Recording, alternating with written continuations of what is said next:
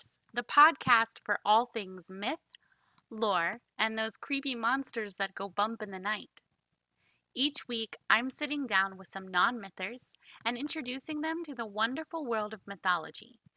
We're taking a look at culture, at humanity, and discussing the connection between these ancient stories and the issues we still face in society today. There will be wine and snacks and plenty of laughs along the way. So sit back, relax, and join me on my personal quest to corrupt the minds of the world one myth at a time.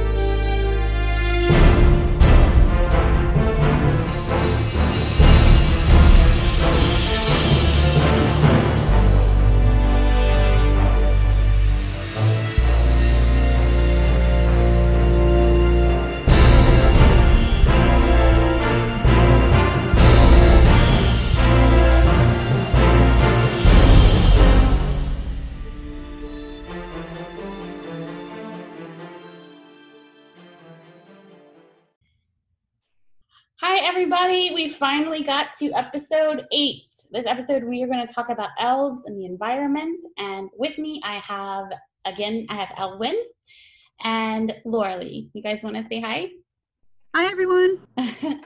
okay, and um, I'm going to kind of just jump right in because we have a lot to go over. Um, elves, they have been around for a very long time, and they're symbology and the concept of elves is kind of ingrained in Western culture. Um, they've they've captivated the minds of Western culture since ancient times. Uh, William Shakespeare's *Midsummer Nights* is an uh, example. Uh, J.R.R. Tolkien, *Lord of the Rings*, um, and several other of his writings. He portrays um, elves a lot. Um, the famous uh, card game Dungeons and Dragons has different types of elves. Um, and then, of course, the most modern and um, commonly well known form of an elf would be Santa's little helpers, they're elves. And it's really interesting to me that elves are associated with Santa because Santa Claus is kind of like uh, half Norse god, half Germanic lore, like right all the way down to the reindeer themselves, those are all um, very closely related or images that are related to Norse mythology. And of course, the Norsemen are the Vikings. And Vikings, they didn't always distinguish the elves from their gods. So in Norse mythology, there's two sets of gods. We're going to call them tribes of gods. And the first tribe is the Aesir. And the Aesir gods are uh, the warrior like gods. So, gods like Odin and Thor, those would be perfect examples of the Aesir. The other form of gods and goddesses are the Vanir. And the Vanir are they're not they're not usually depicted as uh, really muscular bulky they're slender in form they kind of uh, inhabit the Norse values of fair skin, fair hair, fair eyes. Um, they're beautiful and they're also magical. Um, it's the Vanir that we get the whole like nature magic and even like psychic abilities. I'm going to go into that a little bit more later, but the Vikings they they referred to elves as uh, more radiant and beautiful than the sun. And going back to the two different tribes of gods and goddesses in the Norse pantheon, okay, we've got um, the god Frey, and he was actually the lord of elves. He ruled over their homeland or the homeland of the light elves. There were different distinctions. Um, and his homeland that he ruled over was called Alfheim. And he, Frey was actually like a really beloved god by the Vikings. He was the god of prosperity, abundance, and fertility. And his name literally translates to Lord. His sister, Freya, is a more commonly known goddess. Um, her name translates to lady. And these were the two Vanir gods that, um, after the Great War in the Norse pantheon, um, there was a, a, war between the Aesir and the Vanir gods and goddesses. And after the war was over, okay, there was this practice where um, in old Germanic tribes, where after a war was finished between two, different tribes, they would do an exchange. and these were this was a diplomatic exchange where the losing tribe would send their two most talented and beloved uh, members to live with the tribe that won. And they did this to ensure peace amongst both parties because the the the members that moved were protected by this really deep code of honor. Any harm or anything like that that would come to them would be this um, huge deal. They were very, very concerned with that sort of like keeping that honor. It was it was uh, ingrained in their culture. So after the war, Frey and Freya are the Vanir gods and goddesses that go and live with the Aesir, and they become honorary members of the Aesir tribe. So it's interesting because um, when this happens, Freya ends up teaching the Aesir gods and goddesses um, their magic. And their magic was magic of nature, and it was also magic of prophecy. So Odin, who eventually um, becomes this like sort of omnipotent, he becomes the all-knowing um, father god, and it's he becomes this through the magic that Freya actually teaches, and it's said that magic comes from Freya, who learned it from the elves, and that magic is then trickled down to humans in the Nordic legend, aren't there also dark elves? Yeah, there are. I'm I'm going to get to them. okay, sorry. Uh, no, no, no. You're fine. You're fine. So actually, that's literally my very next note. There are two types of elves in Norse mythology. There's the, and I'm going to try and pronounce this, uh, Ljósálfar, which were the light elves. These are the elves that come from Alfheim, and these are the ones that Frey is the ruler of. And then there's the Dökkálfar. Now I'm going to go, I'm going to talk about this, like the differences a lot, because there's a lot of different information. The Dökkálfar are the dark elves, and these elves come from Niflheim, which is a realm of darkness, cold, and mist. And these elves were said to dwell in the earth and there's um, one quote from uh, Snorri Sturluson's Poetic Edda, which is where we get most of our information about Norse mythology, where he says they were, quote, blacker than pitch. And this was a book that was written in the 13th century, but it's also important to note that Snorri was a Christian monk. So while he was out there gathering all these um, folk tales and, and lore concerning the Norse people, his writings were also uh, kind of written through the Christian lens.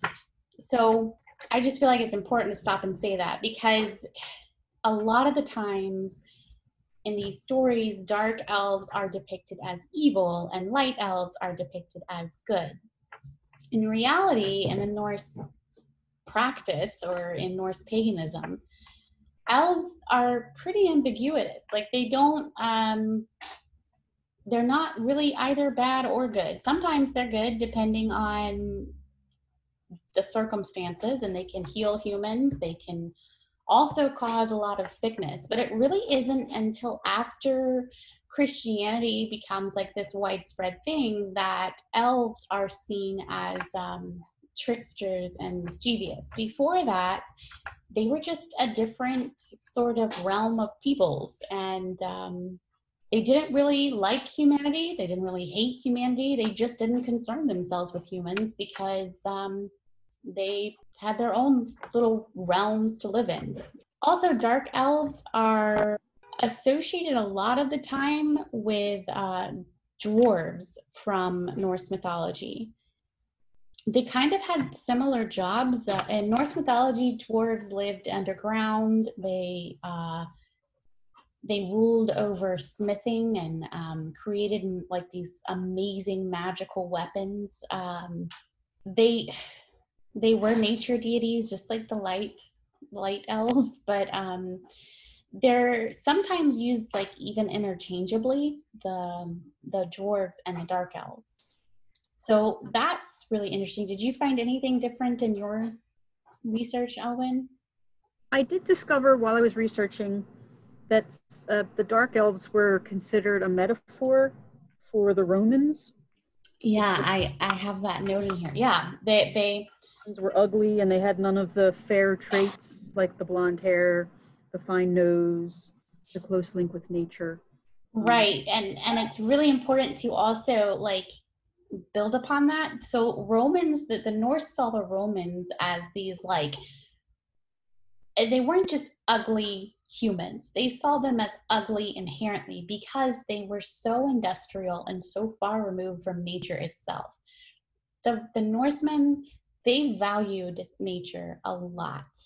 And to not honor nature as a part of life itself was a big deal to them. So, and there goes the dog again. That's really interesting. So, originally elves were fertility and nature deities and over time they kind of retained these uh, powers and longevity of the sort of gods and goddesses. Well we'll call them spirits that they sort of came from. They're separate from fairy folk and definitely different from the aesir. Uh, even though later on the fairy folk and elves kind of are used interchangeably in some cultures. Um, the Alfar are elves, and they're uh, they were well known in the folklore traditions of Scandinavia. They're referred to as Huldra folk in Norway, and their music is called Huldra Um, and what's really interesting is uh, there was an ingrained elfish tradition in the worship of elves in northern paganism. And this tradition was nearly impossible for Christianity to replace whenever it came in. One reason for this is that Norsemen linked um, elves to their ancestors. In some aspects, when you died, you could become an elf. In other aspects, the ancestor would be reborn and have elfish traits and elfish abilities, or maybe even a name that was linked to some sort of elf power or something resembling elf. And uh, these people would become heroes and legends. And so this was like really ingrained in their culture. In some stories, elves have this like love of moonlight and meadows and dancing. There were good elves that led an ethereal existence, and then the dark elves were said to lead a subterranean life. And these eventually come to be known as malevolent to mankind. But in between these two sects, there were also what's called the haugfolk, or the hill people these elves inhabited caves and mounds, and um, as I said earlier, dwarves in Norse mythology were also subterranean creatures, and this is one reason why dark elves were associated with them. Um, Jacob Grimm, uh, from the Brothers Grimm's fairy tales, he actually goes on to like disagree with Snorri's two distinction of elves. He breaks them down into three different races: the Losofar, Dokofar, and Svartofar. His whole thing was that dark elves weren't black elves. They were just sort of dingy and paler than the white, good spirited elves. And it's thought that Grimm's uh, sort of like concept from this comes from a Pomeranian legend, which is found in the Tale of Solomon and Marcolf, where white, pale, and black troops of spirits would come and claim souls. As I said before, dark elves are interchangeably known as dwarves um, black elves, which is different from dark elves, eventually become known as the Svartalfar. And they're kind of like the uh, dark elves are the counterpart to the Highland fairies of Scotland, known as the Seelie Court, while the light elves were the equivalent of the Unseelie Court. Okay, so uh, one interesting fact is that uh, dark elves in one story, or well, a few different stories, they had this um, hatred for the sun and light. And this sort of leads into the belief that dark elves were the ones that caused nightmares and haunted horses and threatened people. Elves tended to take things like respect and honor very seriously, which is kind of uh, a reflection of uh, the Germanic tribes that their lore originates originates from. And ignorant humans could easily cause offense and therefore be struck with illness as I said before, the Norse worshipped elves. They made sacrifices to them for healing. And there's also stories of humans and elves interbreeding.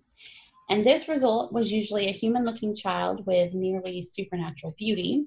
And these half human, half elves also tended to possess extraordinary abilities and become heroes of legend. One of the powers that these half human, half elves people tended to have was uh, psychic abilities and um, other like talents more closely related to nature. The belief that humans could transform into elves after death is also uh, closely linked to their sort of like um, ancestry worship. And isn't it believed? Oh, sorry. It, isn't ahead. it believed in um? Don't some people, some uh, lore, don't they think that Merlin was part elf? Yes, actually, I'm going to get to that. That's a really interesting story because it's like um, Merlin is said to have elf blood and King Arthur is said to have fairy blood, which is kind of right, like yeah. the first intersection that we see of the two, or the first written intersection, I guess. So, um, there's an example of the whole like elf and ancestry thing and it comes from the saga of Olaf the Holy, which was one of the first Christian kings of Norway. Basically, Olaf and a servant ride past the burial mound of the king's ancestor and namesake, who is now called by the name Olaf. I'm never going to get this last name right, so we're just going to call him Olafur because we're just going to do that. so, um, that name literally translated to Olaf, the elf of Geirstad. This title clearly implies that the currently elfin state of the king's forefather um, was related to the elven kind. The same passage also insinuates the king Olaf is the reincarnation of the deceased Olaf, showing that the dead could be thought to have multiple fates simultaneously. And there's not really a contradiction on this point since um, the scenario would be logically possible in the Norse view of having multiple spiritual parts. So that was one of the things that the Norse believed was that their their soul had different spiritual aspects. So one could be reborn as a human, while the other could be uh, reborn as an elf. So when Christianity comes and tr- does the whole formal conversion, medieval law codes start prohibiting. I mean, even after Christianity came through and took away all of the pagan belief systems, this worship of elves was still there. They still had um, a worship of ancestors and practices that they would do when someone was sick, um, giving offerings to elves. So medieval law comes in and starts trying to make these things illegal. And this really demonstrates just how hard it was for uh, Christianity to eradicate this belief system. As I said earlier, when Christianity comes, the elves become mischief maker and makers in kinder tales and downright evil forces and others. The lore of the elf is really embedded in Germanic and Scandinavian culture, even today. Um, the, the word, the German word for nightmare is Alpdrucken, which translates to elf crusher.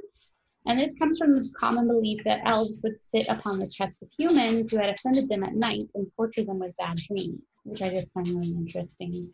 There's some le- legends that claim that the look of elves was linked to the changes of seasons in nature. Uh, the Norse elf was mostly immortal, but they could die if their sacred oak tree was cut. Um, and this is another really important distinction between fairies and elves.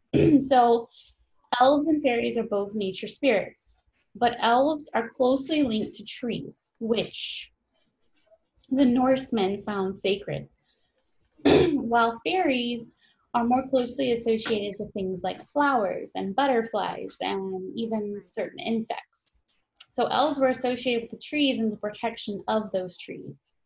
Didn't the um, Scandinavians or the, the some of the Germanic beliefs, uh, you know, when, when, you were talking about how mm-hmm. some of the elves were bad, didn't they think that like they would tangle your hair while you were asleep? Yeah, an elf knot. Mm. Yeah, and so then like you, turn milk sour. Like if like if you weren't nice to them, you would get yeah. bad luck. If you were good to them, you would get good luck. So. Yep, it, and it wasn't always um, it wasn't always if you were bad to them. Sometimes it was if you were bad to nature. If you disturbed something that they had a fondness for, be it a specific tree or a certain part of the forest, you were apt to get uh, these sort of like things happen, like the elf knots.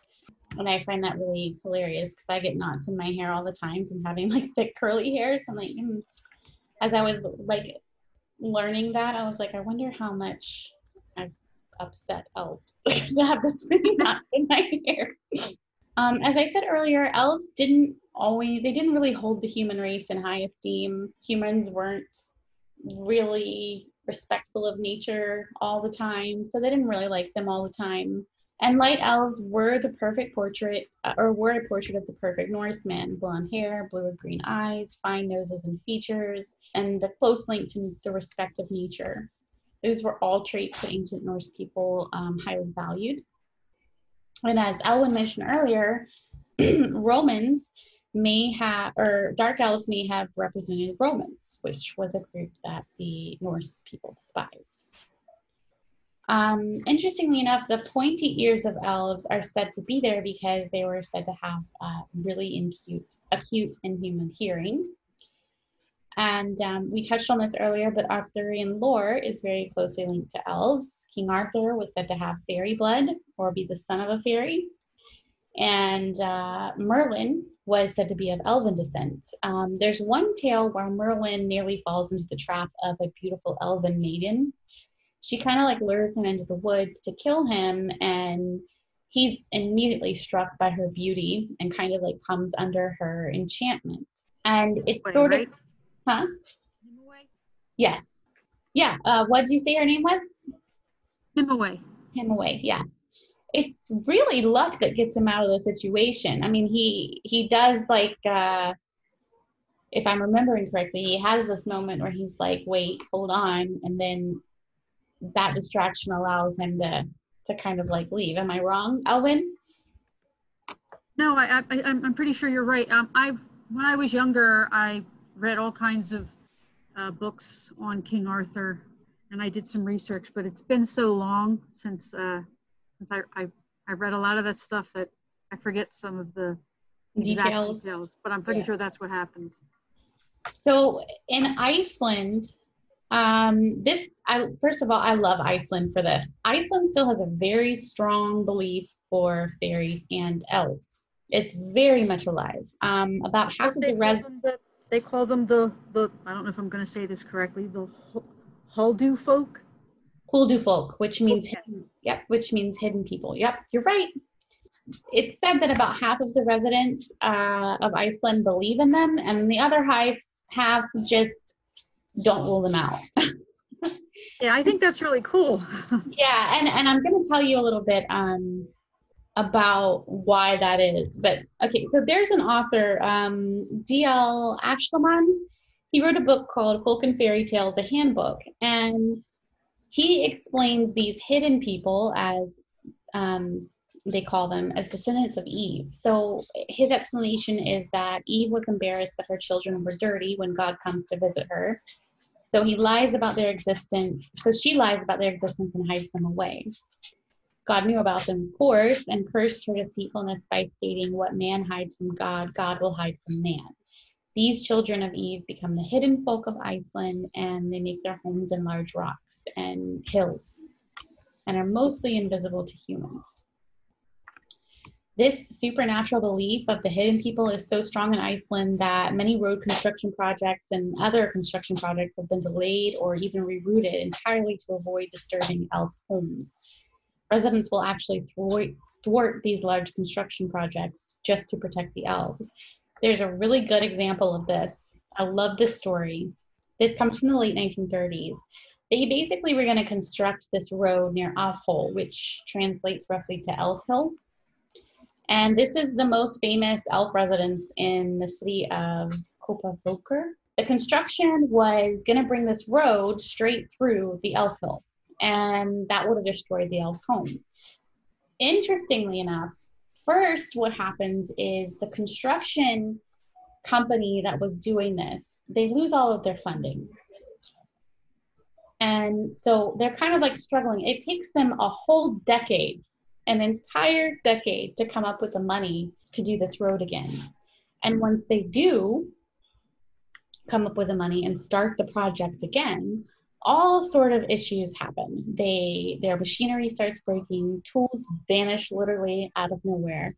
And this happens so much and causes such an issue that the road ends up being rerouted around the hill. And once they made the decision to reroute the road, everything goes smoothly. Um, the same road in 1980s was going to be raised and paved, and again, they were going to go through Alfhol. What happens then is their big, big machinery, their rock, their rock drill breaks into pieces, like literally breaks into pieces. Okay. Um, nobody knows how it happens. Nobody can explain it. There wasn't a way that um, local locals could have come in and destroyed it. It just happens. So they order another drill. This drill breaks as well.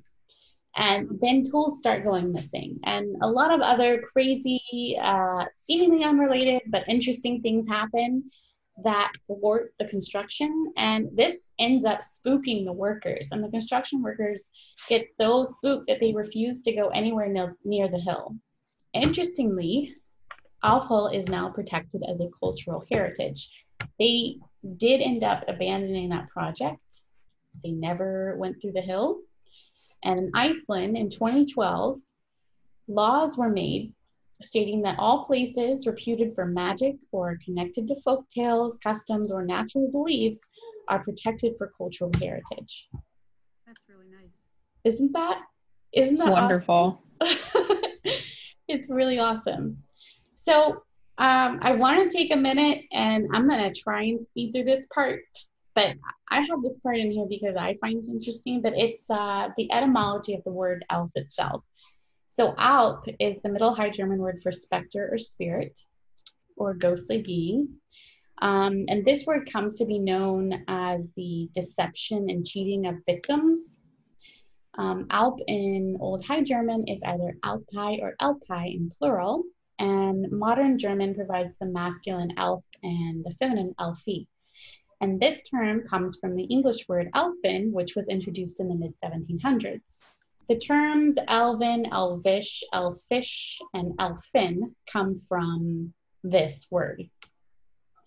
Elvish actually means in old German paganism, elves of human size, where elfish and elfin relate to the Renaissance and Romantic folklore for the tiny elves, which I just find interesting because there's a big difference between the Norse version of the elf and then like the later kind of Anglo Saxon version. Norse elves were human size or slightly taller, whereas elves kind of eventually become similar to fairies in that they're little people. Another part of this is there's a lot of elf elements in Anglo Saxon names. Um, Alfric is a common German name which means elf ruler. The French version of this word is Oberon or Aubrey, and Anglo Saxons differentiated between light and dark elves as well, and many believed in different types of fairies who lived in subterranean caverns, mines, and beneath hollow hills. Folklore did not describe the non human elf folk as particularly benevolent in Anglo Saxon beliefs. Um, they had a duality. Sometimes their personalities were contradictory. Sometimes they could be helpful, other times they were harmful. Um, in Beowulf, there's a reference to misshapen creatures who were condemned alongside Germanic giants and hell devils. And this is an instance where Christianity has like adopted these pagan creatures and classifies them as demons and descendants of Cain, who were drove away from mankind. There's literally, I think, one reference of elves in Beowulf, and it's where he's describing uh, oh Grendel. It's, it's Grendel, right? The monster Grendel. He's describing Yes. sort of like monsters like Grendel, and that's when he mentions elves. In Anglo-Saxon, there's a lot of different elfin types. Uh, Old English, the female elf or alfin, and this term actually becomes interchangeable for nymph. Um, the Greco-Romans adopt the concept of an elf in the word landalf, and these become sort of like the country muses. Uh, another term was Dunelfin or Elf Hill, and these were field elves, mountain elves, water elves, and wild elves, which were also known as wild elfin, who lived in trees. Alp and elf are both references to mountains and mountain demons. Um, in Old English, names for classical nymphs like uh, Dun, meaning hill, and Muntes, meaning mountains, become Castalides and Credes. Castalides were muses, which is, were associated with the spring from Greek mythology, and Credes were mountain nymphs. Even the word for dryad comes from the word wudu, which means wood nymph. And all of that comes from the word elf. My um my pen name in one when I was Elwin, um, when Mhm. I was researching, it actually means in one meaning that I found a friend of the elves. mm-hmm. That's awesome. Yeah, that's why. I, well, I love elves so much that I had to have a You had to have an elf Elfish. name. an elvish pen name. That's awesome. so, in medieval times, um, medical craft was called leechcraft. And leechcraft was used as remedies against elfine, which was what they referred to the race of elves. Elf disease, and there was actually a word for it um, called elfsocta, was a condition that resembled jaundice, where a person would turn yellow instead of red. And they would use leeches to combat this. Also, a lot of Anglo Saxon medicine was occupied with the nightmare, which they believed was cursed by or caused by elves. They eventually equate this condition and the elf with the incubus and incubi demons. And another interesting aside here is goblins and demons are associated with the words pox and pox, like X and CKS. And those are common in many languages and include waterpox or washerpuchen, which water epheraldi is a disease that connects um, disease itself with the water elf, which um, causes hard nails, hard hands, watery eyes, and hardness in the side, which they called that, you know, like when you get a stitch in the side, they called that an elf cake. Another really interesting fact was there was a 10th century metrical charm uh, against a sudden stitch, which offered a remedy to sudden pain, which was most likely rheumatism. But it was thought that the sudden onset of pain was caused by projectiles of elves or sometimes witches. And these, these um, onset of pains were called elf shots or witch shots. Um, and so they we actually had uh, charms against these like specific ailments that were believed to be caused by elves themselves. Oaf, the word oaf is a variant of the word elf, and it originally referred to a changeling or someone who had been stupefied by elfish enchantment, which I just find interesting because, like, you know, an oaf is someone who's not not got all their crayons in the right box. Yeah. You big oaf. Yeah. Um, in northern England and Scotland, the word elf shot shows up in a manuscript of about, it's like around the last uh, quarter of the 16th century. And once again, it's referred to as sharp pain caused by the elves. And later, what's really interesting is realized that this term was associated with the discovery of Neolithic flint arrowheads. So during this time, people would find these flint arrowheads and they would attribute them to elvish folk.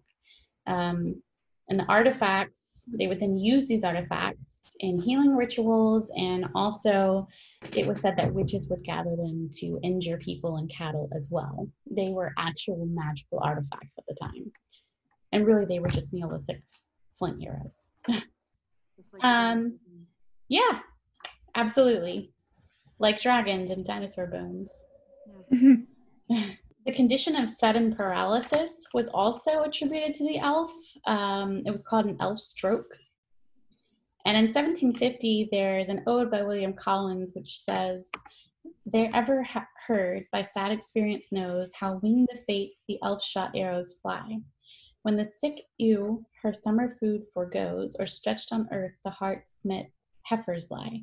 So this poem or little ode is actually referring to the elf shot, the belief that it wasn't just experienced by humans, it was also experienced by cows and um, other livestock. So elves didn't only come after humans, they also came after your livestock if you upset them.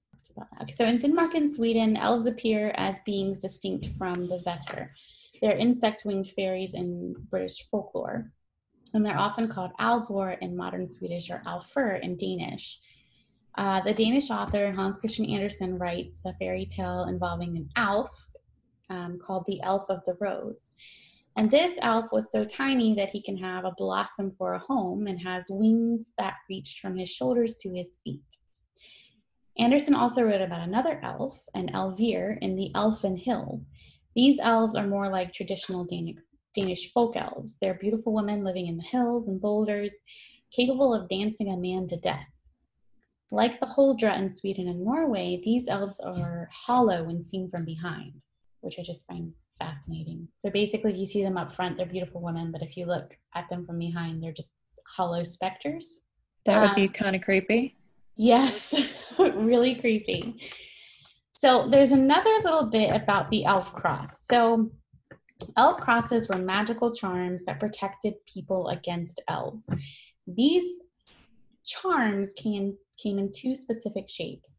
The first was actually a pentagram, and this was used as far into the 20th century, like really far into the 20th century, to protect um, against evil and negative forces.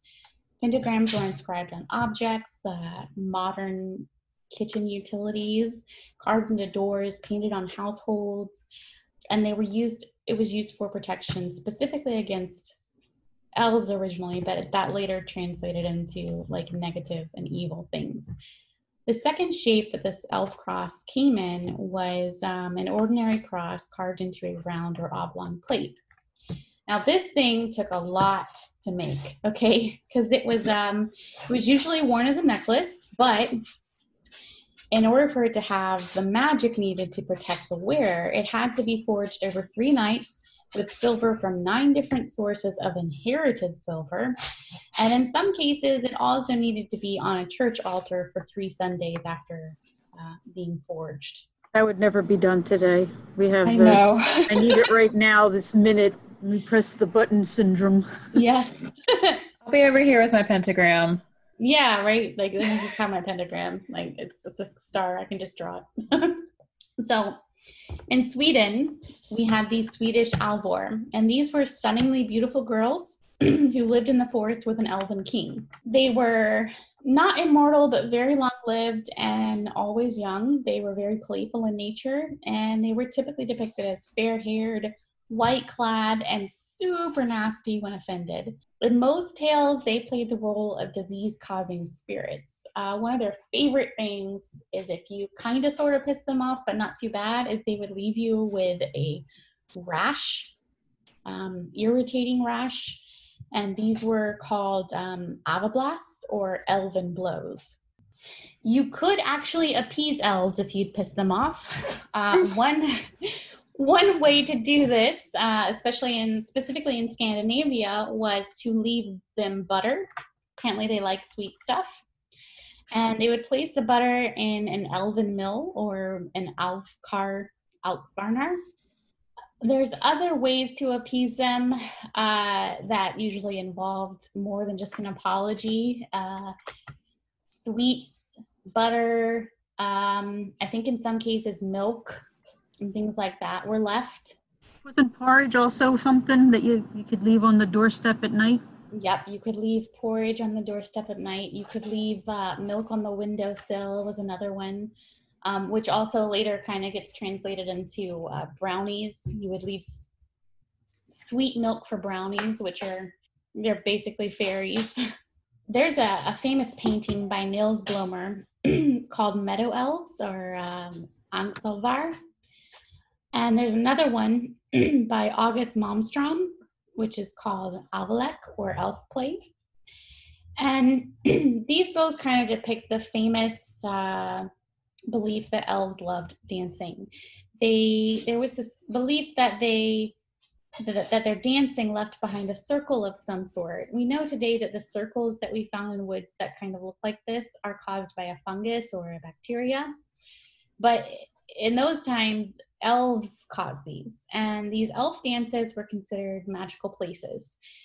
And funnily enough, if you dared to violate this, these circles, specifically if a man decided to urinate in one of these circles, it caused him to have venereal diseases. Oh, wow. That's all. That's like good, good karma. Very good karma, Good payback. yeah. So typically, elf circles come to be known as fairy rings with small mushrooms. Um, and there's another, and I can't remember where. I don't remember where this came from, but there's this read this um, this passage from a book, and it says uh, that basically elf circles circles were round places where the grass had been flattened like a floor, and it was because elves had danced there. And it could be really dangerous if you went near one because you could become ill if you decided to go and walk over it, or if you went and destroyed anything near or around it. So, elves become like super uh, protective of their their spaces, including their trees, including their little their circles and their their sort of like dancing parties. it was believed that if a human dared to watch the dance of the elves, that he would discover that even though only a few hours seemed to have passed, many years would pass in the real world. Um, and this is sort of like a remote parallel to the Irish seed or fairies, where if you get caught in a fairy ring or you get caught in the fairy world, time passes much, much faster than it does in the human realm. Yep, my mom would tell me about fairy rings, and if we found one, she'd tell dare me to go step in it, just to see what I do. Did you? I did a couple of times, but that was like bad days where I was like, okay, take me now, I'm done. Did This anything can't happen get to any worse. No, I was so looking forward to it sometimes, though. It's like yes. Um, my great grandmother used to talk about uh, elves and fairy rings. Now, her husband was um, Irish, the guy I from Ireland, Irish. So she would tell us stories of um, fairy rings and uh, basically what to look out for, what not to look out for. And her warning was always um, don't sing the fairy songs and don't don't go near the fairy rings. So basically, if you go out in the middle of the woods and you hear singing, go the other way. You don't need to know what lies there. so, um, speaking of songs, there's actually a song from the late Middle, middle Ages, and this is about an Olaf. And basically, in the song, the elven queen invites him to dance, and knowing what awaits him if he dances, he refuses and um, says, I'm sorry, I'm on my way home to my own wedding. I can't dance with you. The queen gets offended. First, she offers him gifts to try and persuade him. He declines. Um, then she gets offended, offended, threatens to kill him if he doesn't join, but he leaves anyways, and he dies of a disease before he reaches home. And his young bride dies of a broken heart. That seems to be a theme in some of these fairy tales. Mm-hmm. Yeah. So elves weren't actually always young and beautiful. There's one Swedish folk tale called The Little Rosa and Longlita, where an elvish woman kind of shows up at the end of the story and saves the heroine, Little Rose. The condition is that the king's cattle no longer graze on her hill where she lives. This woman is described as attractive, but she doesn't have that ethereal, otherworldly beauty. But she does have features that lead the people to believe that she is elven. I'm guessing those features are pointed ears, but there's a lot of tales of elven females, but there's one about an elven king um, in Denmark and Sweden. It actually comes from a German Middle Age epic. Uh, I'm not going to be able to pronounce the name of it, but I'll try. Nibelungenlied. In this tale, a dwarf named Alberich plays an important role. Uh, and Alberich literally translates to elf sovereign. And Alberon is the same name in French, which translates in English as Oberon, which is also the king of the fairies in Shakespeare's Midsummer Nights. There's another land legend, that of Der Erlkönig, which comes from Denmark. And even though it's a legend, it's kind of newer than most of these other tales. Um, Erlkönig's nature is a bit of a debate the name translates literally from German as Alder King. In English, a common translation is Elf King. But in German, this would be Elfenkönig instead of um. So the suggestion is that Erlkönig is a mistranslation from the original Danish word like Ellerkonge or Elverkonge, which actually does mean Elf King. But either way, German and Danish folklore Erlkönig appears as an omen of death to people, kind of like a banshee. Um, but unlike the banshee, when he appears, he can give the, he only appears to the person who's going to die. And his appearance will give you a hint as to what you're going to face. If he appears, um, his expression and his form, if he appears peaceful, um, and sort of like well put together, then you're going to die a peaceful, painless death. If he appears sort of like really scary looking and with a pain or terror stricken face, then your death is probably not going to be that great. This aspect of him is actually immortalized in a very famous poem by Goethe um, called Der Erlkönig, which is later set to music by Schubert, and that becomes a really famous piece of um, So I spoke a little bit about Jacob Grimm earlier, but let me go back to the brothers Grimm. They're, the fairy tale um, Die Wichtelmänner is the, the shoemaker, the story of the elf and the shoemaker.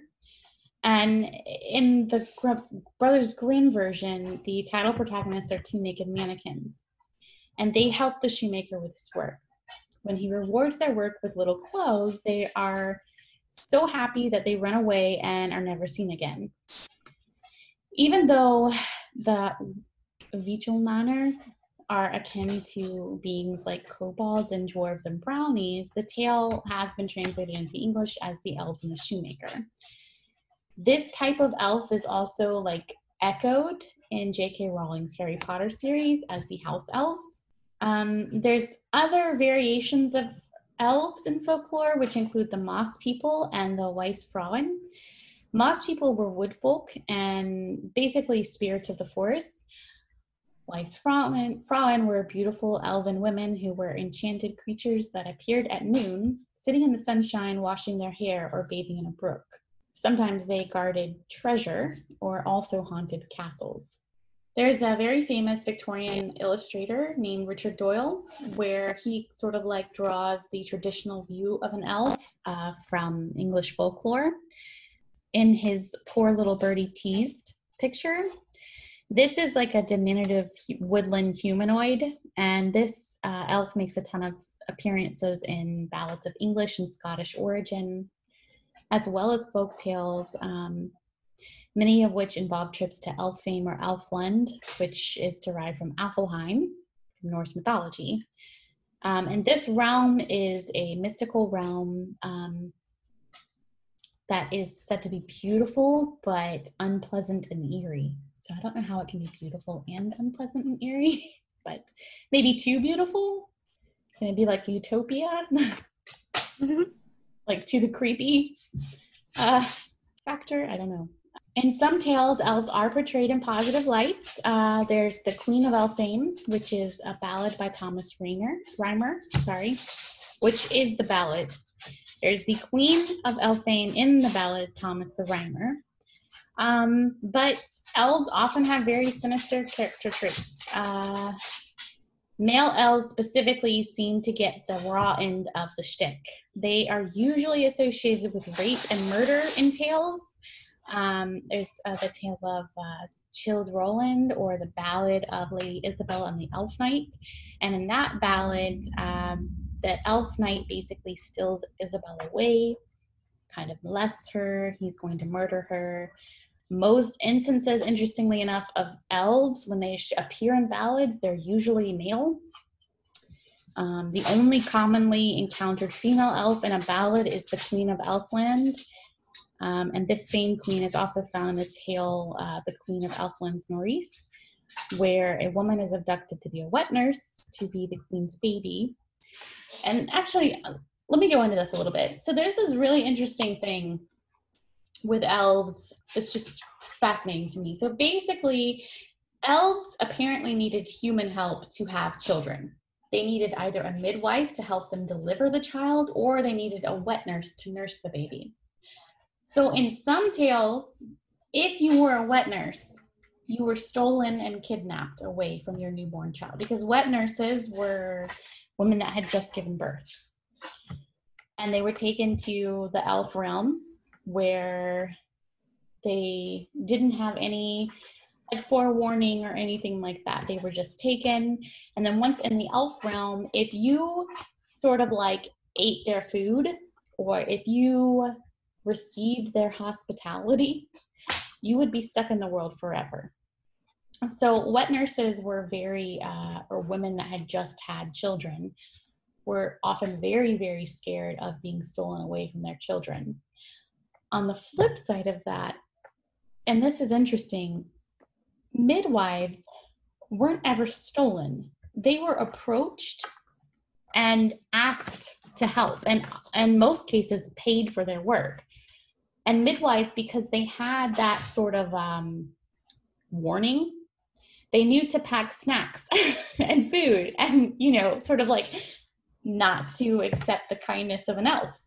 So it's just interesting that it's like um, if you're a midwife maybe it's because like midwives determined whether or not the elf child lived whereas wet nurses could be sort of a dime a dozen. Maybe it's because midwives were skilled. I don't know. It could also be midwives were commonly associated with witches or healer women. Mm. They usually had some occultish standing in a community where, like, if it wasn't a Christian community and you didn't have a priest, the midwife knew everything. You have a cold, you had an infection, you went to the midwife slash healer woman. Wow. Yeah, that's true. And the other crazy thing, and this is just interesting, in um, some of these tales, most of these tales where it involves midwives, they were actually the wives of priests, which I don't know why that had such an impact on me when I read it, but I was like, that's, I guess it's because of what you said, that I'm used to reading about midwives being shaman and witchy and, you know, not usually Christian or you know they, they were herbalists and and delved into things that you know most uh, christian communities sort of like considered on the fence you know? But i just yeah. thought that was really interesting. English folk tales of the early modern period portrayed elves as small elusive people with mischievous personalities. And in these tales, they're often portrayed as children with Williams syndrome. Have either of you heard of Williams syndrome? Yes. Yes. So, yeah, it, I had never heard of Williams syndrome before. But apparently, Williams syndrome is this rare neurological disease, and it's characterized by um, some medical issues and learning disabilities and physical traits that literally say, like you can look it up today and Google it, and it'll say elven features. So basically, what it is is these. Um, I believe they have, and I might be wrong. Correct me if I'm wrong, but I think they have 72 chromosomes, and they have uh, a broad forehead, full cheeks, uh, a short nose, and um, full lips, and they they have these distinctive facial features that are considered um, elven in appearance. And the fascinating thing about this is that what though they might have learning disabilities, they, it's often like they have exceptional social and emotionally intellectual abilities. Like that part of their brain is almost overdeveloped. And so um, they tend to be very extroverted, talkative, um, very socially adept people, um, and super charming. And I just find this fascinating because in all of the tales of fairies and elves and all of that, um, one of the main traits of an elf or a fairy is that they're very social creatures, very, very skilled in the art of uh, discussion. Um, in some cases, so much so that if you didn't watch yourself when talking to an elf, then you could find yourself in in a contract with them without even really knowing it. So um, the belief is that maybe some tales come from people with these sorts of syndromes where they saw these people and they were sort of like charmed by their incredible social social abilities and and um, these people um, are often associated or said to have musical ability as well as that part of their brain is also highly developed. So that's just very fascinating to me. I just find it fascinating because that could like really explain where some of these tales come from you know? Yeah. um and even if you like google williams syndrome and you you see the pictures they're they're very you know they've got those like sort of what what you would call like pixie-ish features you know? Yeah, like the apple cheeks and the wide mouth. mm-hmm. Yeah so i just find it really fascinating. So elves were said to be invisible to human eyes in most cases. Um, in this sense they were very similar to the concept of fairies.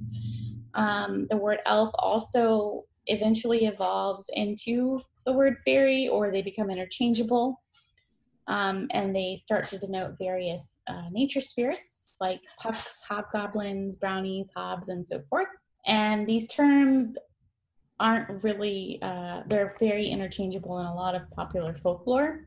So, uh, the the really fascinating thing for me is elves. I mean, it's very obvious that they're uh, protectors of nature and specifically the environment. And I love the story about Iceland and its um, protecting the Elfin Hill. I think that I think this is twofold. I think in one aspect they're protectors of the environment, but I also think that that's sort of like sort of interchangeable with like the protection of these like beliefs. And the reason why I say that is because originally most spirits were nature spirits we we as a people meaning everyone meaning all across all nations. We were very closely tied to nature nature spirits nature deities. I mean take it it doesn't matter what pantheon culture you you come up with. If you go far enough back you're going to find the worship of nature itself. So the concept of, of, of elves causing illness because you slighted them or, or messed with their territory, which was a, um, a specific tree or a specific plant or a specific part of the forest, that makes a lot of sense to me coming from just an um, cultural standpoint because, uh, you know, it's, it's, it's sort of like a slap in the face to nature that you're doing. And what happens when we disrespect nature. Well, what's happening now? Global warming, Yes, exactly. er- erratic weather patterns, and pandemics, and Exactly. So, um, do either of you have any thoughts on like what sort of specific symbolism the the elves have that relate to the the environment or the protection of the environment, I should say? One thing that kind of stuck out to me when I was doing a little bit of research on this was when you see instances of elves and the Fae, a lot of times they show up in areas where Druidism was at one point either aligning with the local religion and deities or had spread to and then left the area.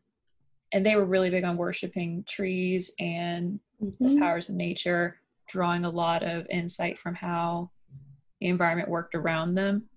Mm-hmm. So I mm-hmm. can definitely see elves as being this embodiment of a specific tree or a specific plant, mm-hmm. and therefore imbibing or giving humans an idea of what this being represented on a larger scale. Yes, and to go along with that, the um, sort of healing aspect of the elves' nature makes a lot of sense because uh, medicines come from nature itself. So, like the druids, uh, they understood this. They they they had um, a deep understanding of the plants and, and fauna and everything around them. And like you said, they specifically um, dealt a lot with trees. And there's actually a, uh, there's a specific, um, I guess you can call it an astrology, where they, they literally had their own their own astrology, which was associated with um, trees. It was like you represented the aspects. My dog is now running around um, chasing her tail. um, but no, where you you would depending on your birth date, um, that depended on what specific tree that you uh, represented and you they had full-on personality traits associated with you can actually look it up now but full-on personality traits associated with um, specific trees and which i find that fascinating because like you know it's all kind of like interconnected and i think like um the concept of fairies, the concept of elves, the concept of like these nature spirits and deities. I think it's something that in modern times we have like sort of forgotten. And we don't have i think maybe that's why modern tales like uh, lord of the rings and even you know dobby from harry potter i think that's why it like those characters sort of like hit home with us so hard because it's ingrained in us. And um, the lack of association that we have with like nature spirits or nature deities or even the, the symbology that goes along with them those characters sort of fill that hole for us you know? And i think most people um, not all but most people do care about the environment you know? We do care about what happens to the world around us. Yeah, we as humans have almost completely forgotten how to work with nature. I come from a area where there's a lot of farming going on, plus we have a lot of natural natural scapes like swamps and marshlands and salt marshes that are constantly we're hearing about them being under threat from developers and outside forces so I grew up with a lot of this focusing on the environment thing, and all through elementary school, it was like teaching us how to preserve, be kind to not destroy yes. the area around you. And I've also worked with our state parks as a reservation specialist. So I would be take going out to these parks and seeing what they do. And a lot of time it's just like we really want to focus on keeping these areas looking as nice as possible and maintaining them as well as we can. Mm-hmm and sometimes that did involve saying people you can't come in right now. Yes. Let it heal. Yeah well i mean i think that that you know i think that that's the, having the healthy respect for nature itself is is part of like life itself.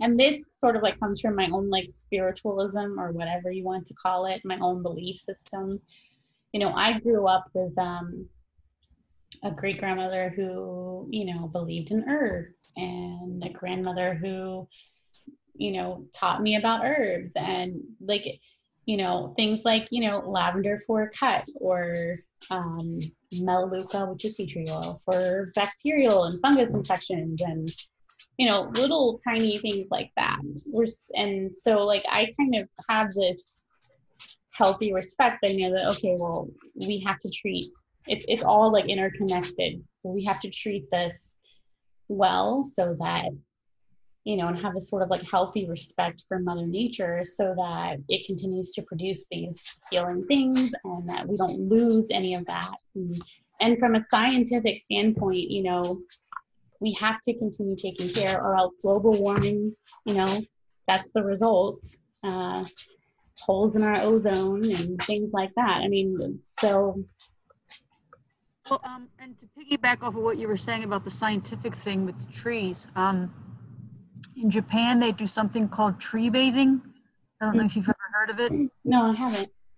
It's just um, you walk. You don't like it's. It's not like speed walking. It's just going to a park and walking through the trees. Um, the the trees give off some sort of a I don't know if it's a hormone or I can't remember exactly right now, but an enzyme or something where it actually calms people. And um, I, I, I was reading something about children with ADHD. Mm. Take them through a park. You can't go walking just down the street in the city. It has to be where there are trees. It calms them down for about a if, if you take them for a walk for like a half hour. So, like you were saying, everything's interconnected and I think that's part of the reason why there's so much depression and anxiety and frustration and road rage in our society because we have totally cut ourselves off from nature. That's very true. Uh, there's, I mean, having lived in the South where you're sort of like surrounded by nature, and then moving up to Jersey where it's uh, it's still here, but it's like you know few and far At those green spaces. Yeah.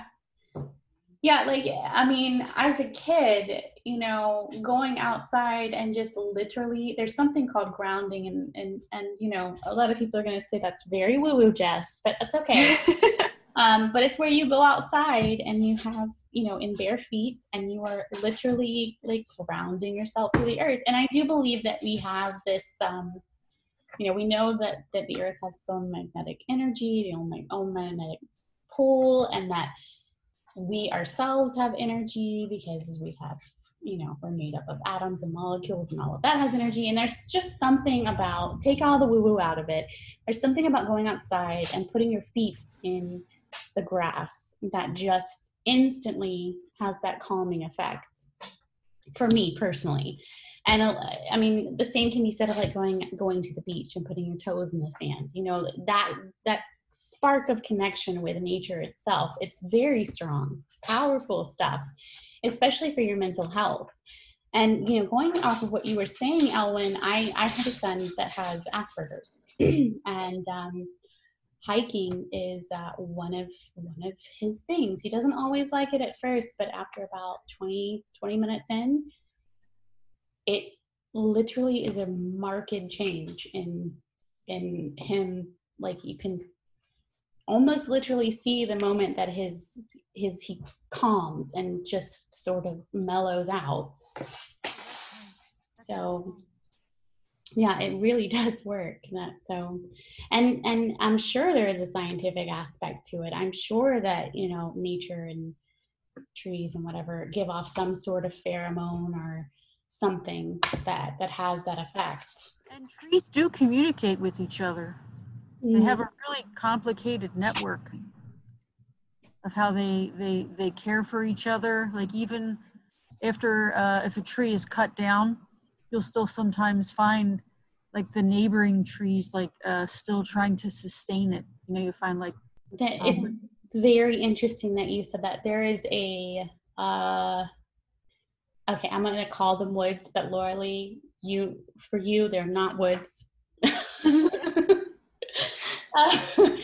but we very close to our apartment complex, we have a uh, wooded path. There you go. That um, sort of it's a walking trail people go on, um, and it's very green.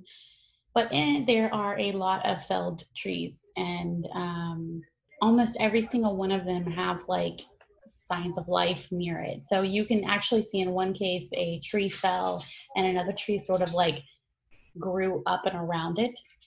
So yeah, that's very interesting that you said that because it just made me think of um, all those different like uh, trees and pieces of trees that have fallen in that that little area. But um, I do want to take a moment and Laura, you might know some um, some really good groups that people can go to. I, I, do think it's super important for us, and I know that there's a lot going on in the world right now, and there's a lot of things that need to be changed um, with certain laws and things, especially uh, surrounding people of color and things like that. So um, I'm not trying to take away any of that by saying that, you know, we do need to be more conscious about our environmental activism and what we're doing.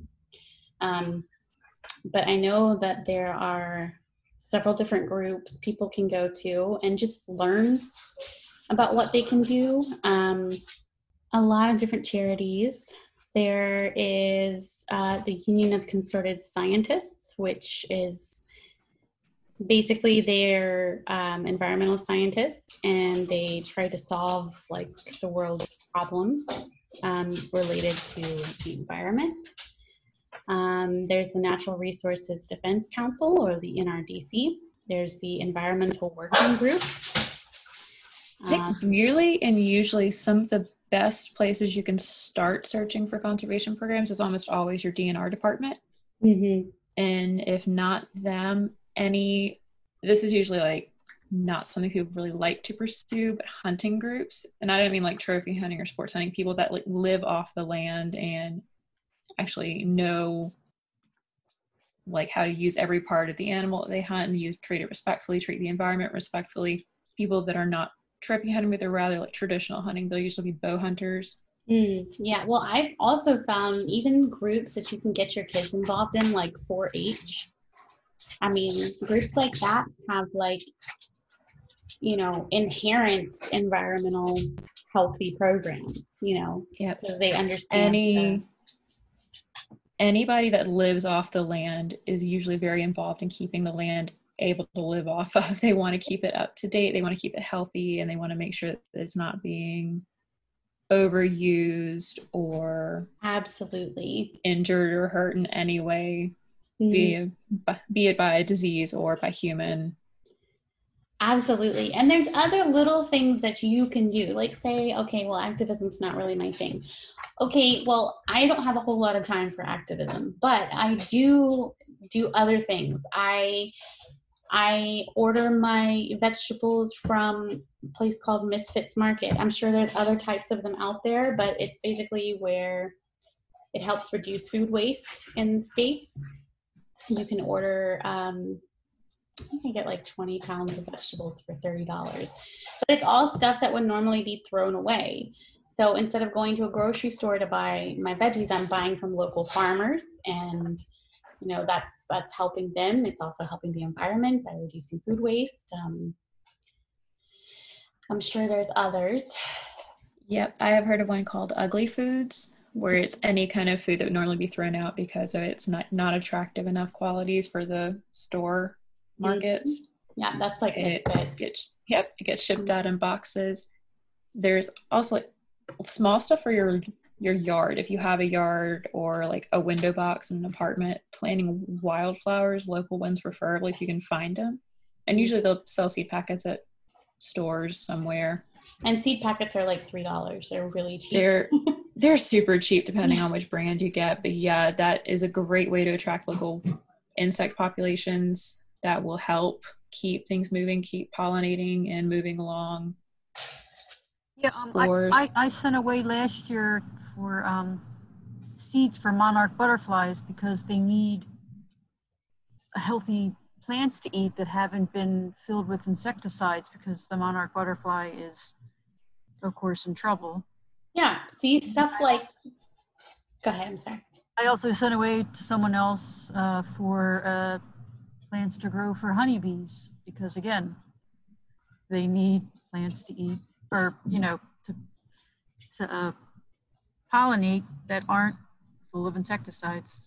Yep, and even like growing your own um, little vegetables and, and things like that. I mean, I mean, I live in Jersey now, and I am cultivating my very first like sort of terrace garden. Okay, we're not gonna call it a terrace. It is a what is it called? Help me out here.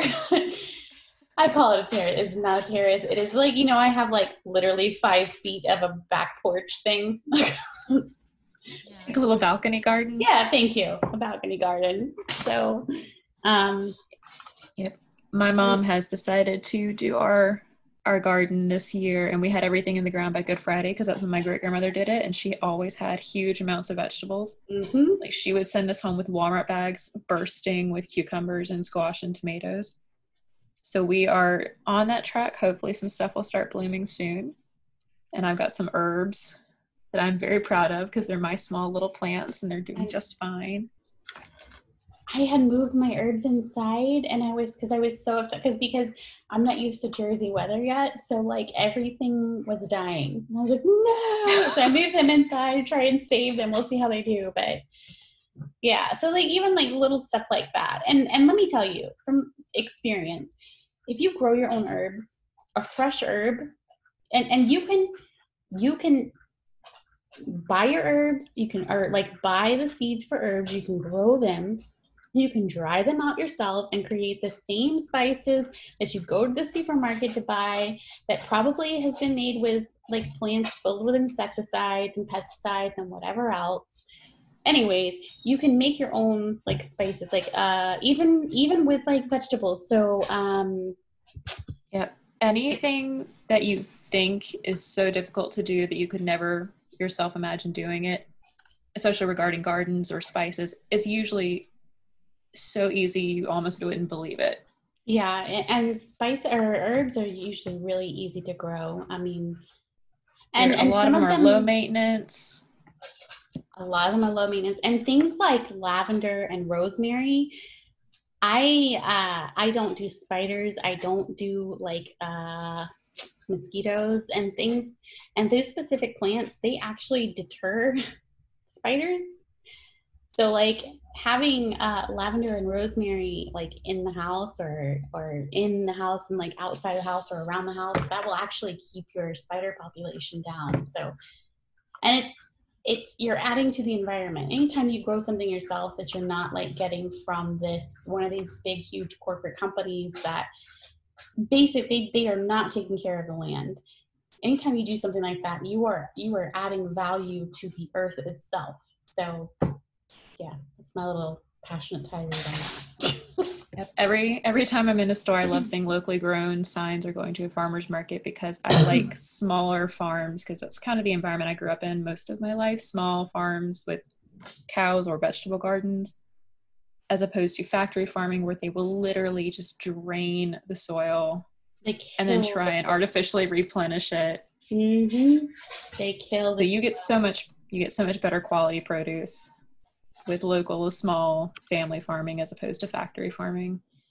And Yeah, it's and- just so different because like I live in Philly, so I've mostly grown up, you know.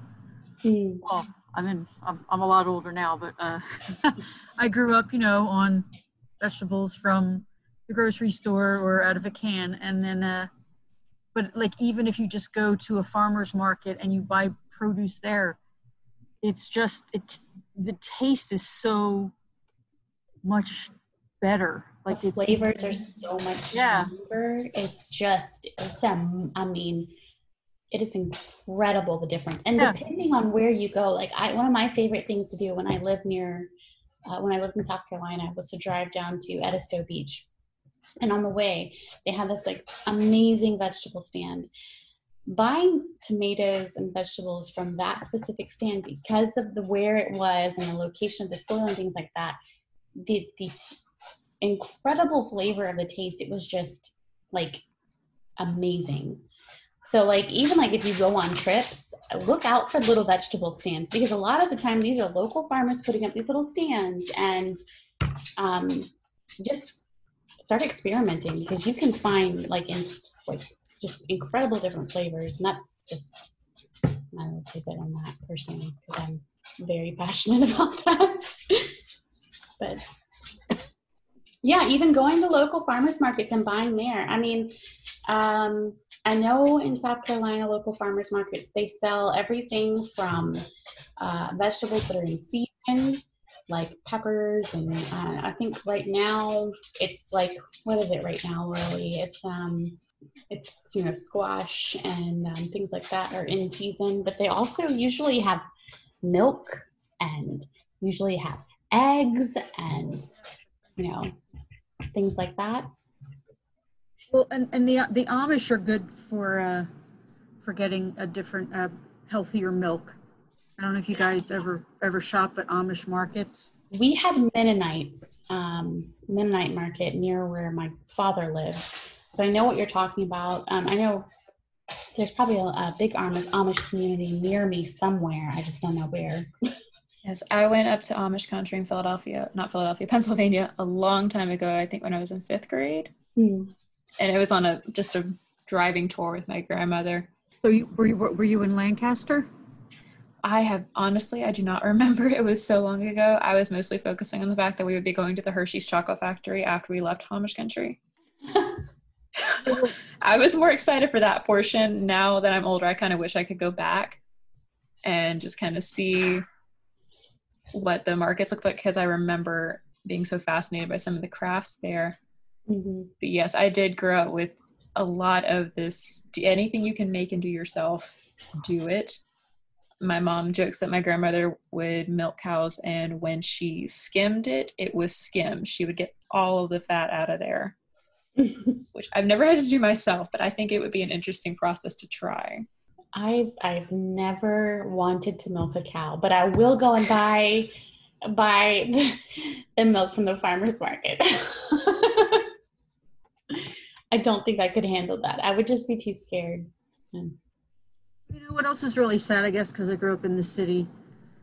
Like uh, the first, uh, it was within the last couple years that I actually picked an apple off a tree and ate it, and I hmm. was like so excited. And I'm not going to tell you how old I am, but you know, I've been around for a little while, and I'm thinking this is like so sad. This is how most people live their life. They don't even get to go outside and pick an apple off a tree and eat it. Well, the the really cool thing about like modern times is there has been like this really big push for urban uh, farming and urban Yeah, yeah, Um, we have some of those in Philly. Yeah, so it's it's gonna be. I think in the coming years, especially, I hope it's going to be less and less common for people. I hope it's my dream that people will stop going to supermarkets. like, and it's a big dream, but that's my dream. I mean, and I know sometimes you have to go to the supermarket. Like, I know, but if I could completely cut out the supermarket from my life, and I can't yet, then I totally would, hundred percent. But yeah because I think you know the the all these like city farming projects and things like that. I think that's amazing, and I hope it continues. Yeah, there's one that, I, that, that we go to a lot um, in Fishtown in Philly. Mm. It- It's a section of Philly, and they have a uh, like a sustainable garden. Yeah, it's nice. Yeah. I have a friend who I went to school with in Philadelphia. She lived around Pi- around Fishtown at the time. I wish I had gotten the chance to explore more when I was there for school, but I would the mostly the only real green space I ever went to was Rittenhouse Square, and that was because it was on the way to the library. I haven't been in any to any of the the urban farming center things um, in New York, which I'm only like 30 minutes out from New York, so I'm really close. Um, in New York or really any in Jersey because we've been in lockdown. Um, but I did find a butcher, so that I'm happy about. Um, but yeah, so we've kind of like gone on and on. I'm sorry about that, guys. But um, is there anything else you want to say about like the environment or elves or how it's all related or anything before we sign off? No, Not that I can think of right now. Okay, awesome. Um, thank you guys so much for being a part of this episode. Um, it'll be Having me. yeah, it'll be next next week. Episode eight will come out next week. Tomorrow will be the mini-sode, and the next Wednesday will be this episode. So, but um, thank you guys so much. I really appreciate it. If you guys want to say bye to everybody, bye everyone. we'll sign off. Bye, guys.